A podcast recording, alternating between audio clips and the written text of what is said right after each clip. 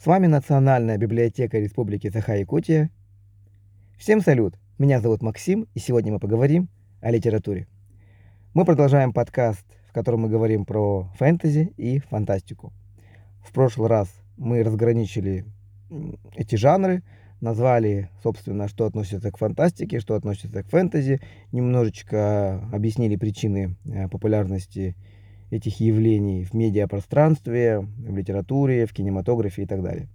Сегодня наше внимание сконцентрировано на фэнтези, на этом, можно сказать, культовом теперь жанре, потому что он проник повсюду, и мы будем в меру кратки, в меру энергичны и постараемся не падать в глубины э, этой интереснейшей для меня, по крайней мере, темы. Я надеюсь, и для вас впоследствии. Если вы еще не оценили фэнтези, то это, этот подкаст поможет вам ориентироваться и станет тем маяком, тем, может быть, фонарем, который не даст э, заблудиться в, в темном лесу обилия, просто я бы сказал, э, невероятного обилия э, фэнтези.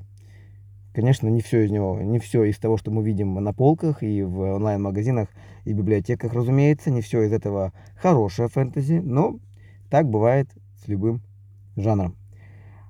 Первое, с чего стоит начать э, наш разговор, э, фэнтези стало популярным и проникло повсюду не сразу.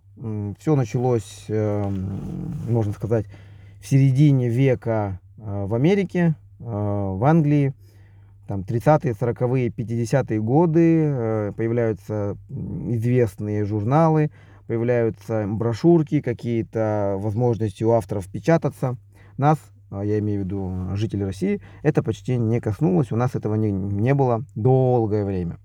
Потом, в 70-х годах, э, бум настольных ролевых игр. Может быть, вам знакомы такие слова, как «Подземелье и драконы». Э, несколько было версий этой игры, потому что там, насколько я знаю, был «Темный мир», да, э, и еще какие-то версии. Мне ближе всего «Подземелье и драконы». Вот. Это как раз 70-е годы, и фэнтези начинает вот с этой точки только идти вверх. А, появляются и подтверждаются разные жанры, эм, такие поджанры, да. Видите, и вот между, как я сказал, первой точкой, это 30-50-е, и второй точкой, как вы понимаете, произошло очень важное событие, которое стало заметно только спустя время. Разумеется, это выход «Властелина колец» книги Джона Толкиена. Это 54 год, ну и далее, соответственно, книга начало проникать повсюду. Если вы будете изучать историю выпуска, то там есть необычные моменты. Например, «Властелин колец», сейчас это удивительно, но тогда не оценили. Хотя 54 год, уважаемые слушатели, я не думаю, что Толкин тогда предполагал, что его книга спустя сколько, как много, да, спустя уже 70 лет, практически 70 лет, э, будет культовой, будет культовой. Вот, и в голове держим эти три даты э, примерные, да, для того, чтобы понять, что фэнтези не сразу вспыхнуло, не сразу вы побежали э, смотреть Ведьмака, играть Ведьмака, читать Ведьмака. То же самое можно сказать про Гарри Поттера и там какие-то другие тоже менее культовые вещи. Ну, про Властелин колец, соответственно, а, соответственно, я уже сказал, но, насколько я знаю, он охватил все, все просто структуры, там и игры, и фильмы, и сериалы раньше, чем теперь всем известная «Игра престолов», распиаренный «Ведьмак» и так далее. Виды фэнтези. А, вот в чем нужно разбираться хотя бы немного. Есть эпическая фэнтези. В двух словах это где происходят невероятные глобальные события. Напоминаю, кстати, все фэнтези в основном, кроме городского, и, может быть, юмористического происходит в других мирах, где не действуют при, привычные нам законы логики. И в эпическом фэнтези это, например, «Властелин колец», это, например, «Игра престолов», это в чем-то э, «Око мира», э, «Малозанская книга павших», так тоже относится сюда. Там происходят перевороты, обманы, страна на страну и так далее, и так далее, вплоть до уничтожения мира. Героическая фэнтези, тоже между ними, в принципе, тоненький мостик, но он есть. Это, например, сага о копье Dragonlance, да, это темный эльф, это тот же Гарри Поттер, хотя его можно отнести к городскому фэнтези, чуть позже скажу почему. Но в героическом фэнтези больше уклон на события, связанные с определенными персонажами. Там героев может быть вплоть до 10, но то, что происходит в мире, э, на втором фоне на таком отдаленном фоне по сравнению с судьбами героев. Вот в этом отличие разительное от эпического. Дальше идет юмористическая фэнтези, которая как бы создана людьми, уставшими от серьезного фэнтези, от Конана. Это вообще отдельная тема, как Конан невероятно повлиял на жанр. Посмотрите, что вообще такое Конан и как автор э, Говард да, повлиял на все, можно сказать, поджанры фэнтези. Ну, в, так, в далеком прошлом. Юмористическая фэнтези это, разумеется, плоский мир Терри Пратчета, лорда Терри Пратчета, великолепного писателя, который не так давно ушел из жизни и оставил огромный после себя интеллектуальный багаж. Да? Это можно вспомнить мифы Роберта Асприна, тоже довольно неплохое юмористическое фэнтези. Вот. Из наших, э, из российских, ну, Ольга Громыко. Вот, кстати, везде можно найти более-менее адекватный аналог. Героическое фэнтези. Вот, смотрите, славянское фэнтези мы не будем выделять, потому что ну, это неправильно с точки зрения жанра. Но давайте мы будем выделять венгерское фэнтези я не знаю. Давайте будем выделять там скандинавское фэнтези. Ну, это же все такое, условное. Поэтому не будем славянское выделять. Но скажем, что, в принципе, если поискать, если хорошо знать жанр, можно найти неплохие аналоги. Но мы не будем специально этим заниматься, потому что наша цель поговорить о лучших э, представителях жанра, чтобы вы могли с ними ознакомиться. Вот такие пироги. Так, темная фэнтези. Это вообще отдельный разговор. Я думаю, я по нему, может быть, сделаю отдельный подкаст.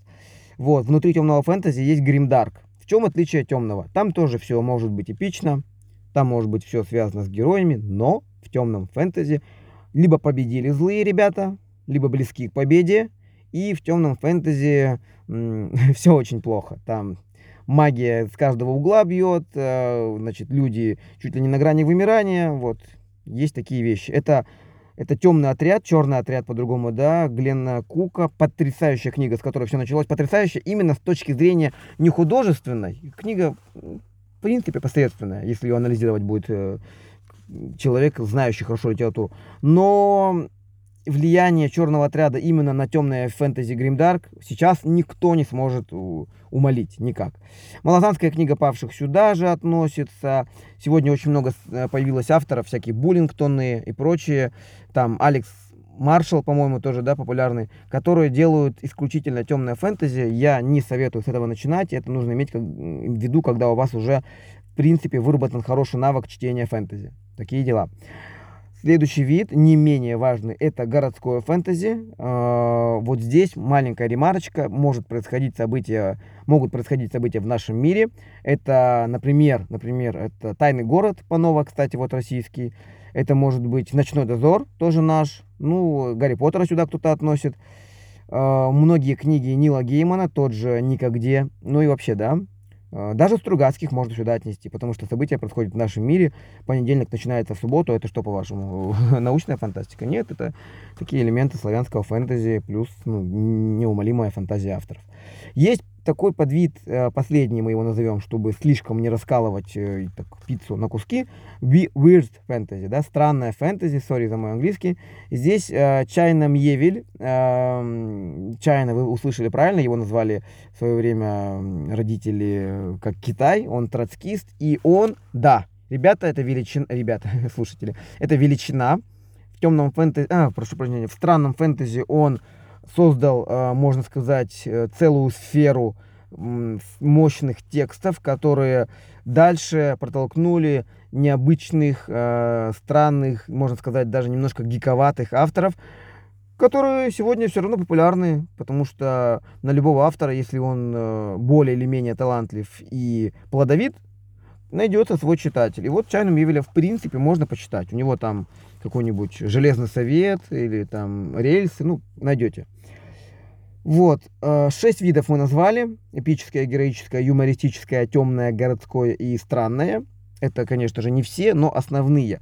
Сразу мысль, пока у вас э, в голове все это крутится, вертится, фэнтези это не эскапизм. Точнее, это не только эскапизм, потому что вообще все, мы послушайте наши предыдущие подкасты, вообще все у нас эскапизм. В том числе искусство, культура, музыка, ну и любая литература. Особенно, разумеется, фэнтези, потому что это побег, как, как многие думают, это побег э, в другие миры. Ну, бежать в другие миры, э, к счастью или к сожалению, сейчас можно с э, помощью иных средств, не только с помощью книг фэнтези, да, это... Мы сейчас, разумеется, говорим в основном про книги фэнтези, потому что это первый источник. Вы можете возразить, что первый источник это мифы, но давайте не будем уж совсем в пещерных людей, давайте вспомним какие-то песни у костра древние, первоисточник э, игр, сериалов и вот этих всех вещей, подкастов, даже нашего подкаста, это книги, классика.